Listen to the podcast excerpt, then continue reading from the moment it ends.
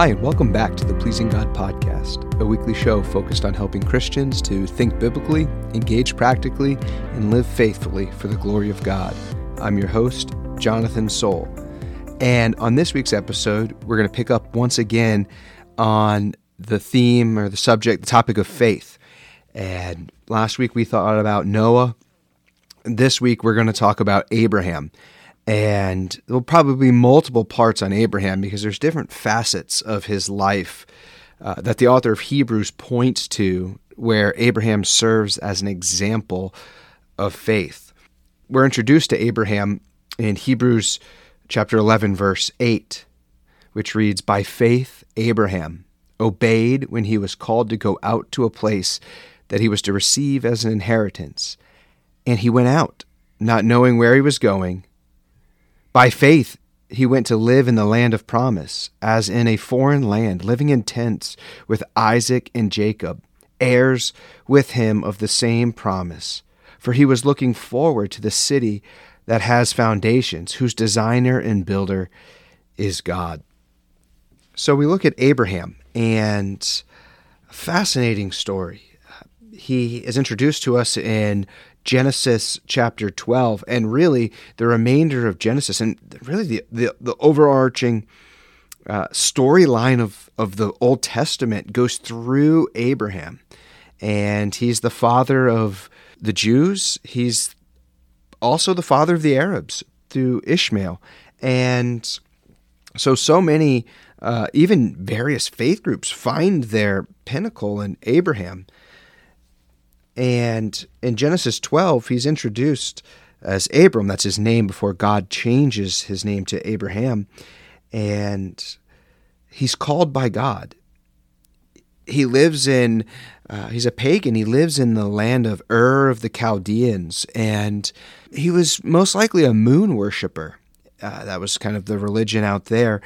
And God calls this man and tells him basically, pack your stuff and go to a place that I am going to prepare for you. He says to him, Go from your country and your kindred and your father's house to the land that I will show you. And then God makes a promise to him. He says, I will make you a great nation. I will bless you and make your name great, so that you will be a blessing. I will bless those who bless you, and him who dishonors you I will curse and in you all the families of the earth shall be blessed. And this is how we're introduced to Abram, who becomes Abraham.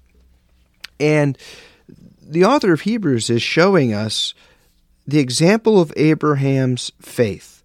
And in this first sense, the, the first example of Abraham's faith, because it's shown in many different ways through his life, is stepping out in faith. First thing we read is that by faith Abraham obeyed. And so when we think about living by faith, faith and obedience are inseparable. Faith is manifest in obedience. There's no such thing as disobedient faith.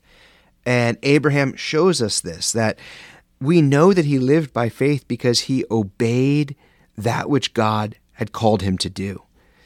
I think about us, and as we're seeking to live lives of obedience, obedient faith, faithful obedience. That's what we're called to do as well. Where God has commanded or God's principles are clear to us, we are to obey them by faith. And we also see the the kind of the content or the action of that obedience that he obeyed when he was called to go out to a place that he was to receive as an inheritance. God calls this man Abraham, and says, Go. Go out from the land that you know. Go out from the home that you, the only home that you know. Separate yourself from your family, the only family that you know. And I want you to walk out into the great unknown because I'm going to give you something. I'm going to bless you. So God called him and told him to go. And we see the obedience because the very next thing that the author of Hebrews shows us is, and he says, and he went out. Man, I'm thinking if I was in Abraham's shoes, this is scary. This is this is very uncertain. Abraham, stepping out in faith, packs up his stuff and goes to where God has told him to go, though he's never been there before. He steps out in faith. It doesn't say that he needed any more signs. He didn't need God to further confirm. Abraham went as God told him to go. And this is scary. This is trusting God. It's as though Abraham says, God, I don't know where you're leading, but you're leading, not me.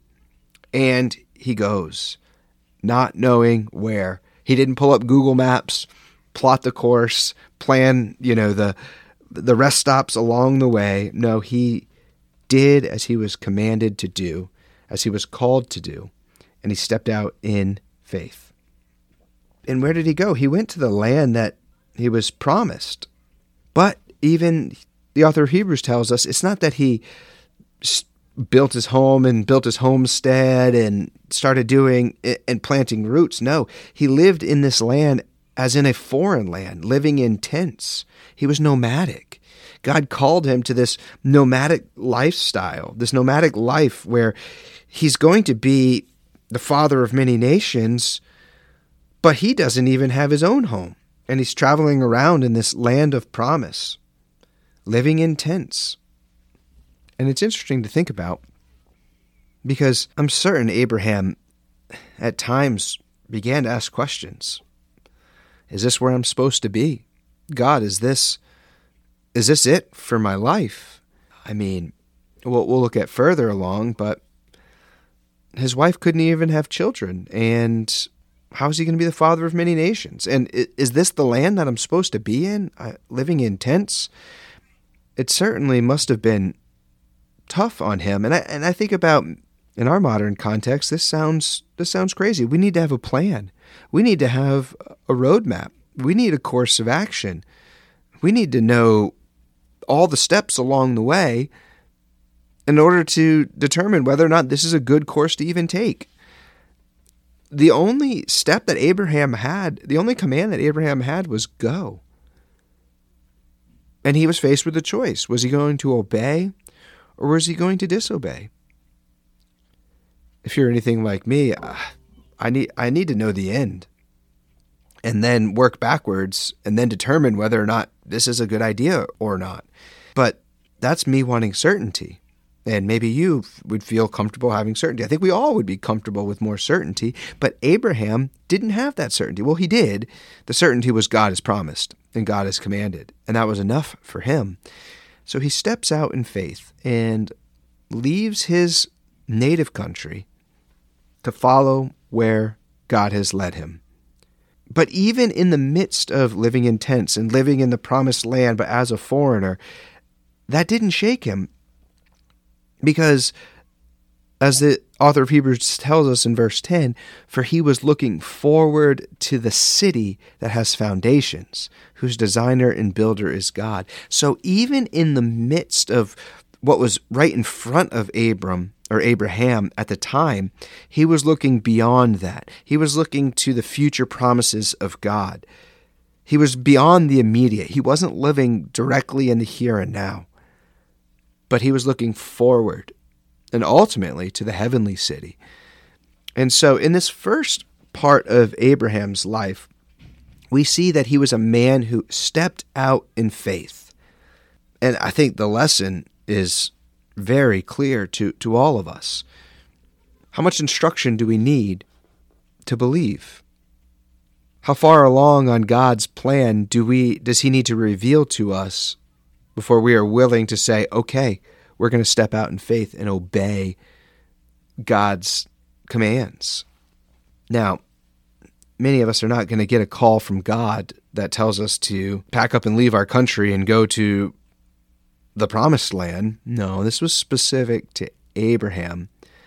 But the example of faith and the principle coming from it can be applied to all of us. There are times in our life where God calls us to trust Him, and He does not reveal where He's leading us. And the call is to step out in faith. And ultimately, the question I think we need to ask of ourselves is do we trust that God's plan is perfect? Do we trust that God's plan for our lives, what He's doing, is the best course of action? And we would give assent to that, it's absolutely. But when it comes down to it, are we willing to obey? If God just says, "Hey, I will I will just reveal this one open door," are we going to step out in faith, or do we want to know what what's lying behind door number 2, 3, and 4? Abraham believed God. Abraham trusted God. Abraham obeyed God. And he's an example to all who would come after him. So, as we're thinking about this lesson of stepping out in faith, Abraham serving as an example, maybe we should ask ourselves are there areas of my life that need to be brought into obedience to what God has? Have I resolved that I'm comfortable where I'm at and God would certainly never disrupt my comfort. Maybe another question we can ask is who's in charge? Who's leading in my life? My wants, my desires, my comfort, my ease? Or are we soft and pliable and say, God, whatever you want from my life, my life belongs to you. You can do with it as you please, and I'm going to trust you. I'm going to step out in faith. Oftentimes, fear of the unknown is what limits us in obedient faith. So, how can we practice this similar obedience that Abraham demonstrated? And first, I would say we must be willing to receive the Word of God. And because God God doesn't speak to us in the same way he spoke to Abraham, but he speaks to us through his word. And we must be willing to hear God in his word. So we must spend time in prayer, in scripture reading, and we also need to be sensitive to the Holy Spirit who resides within us, prompting us, moving us, stirring us.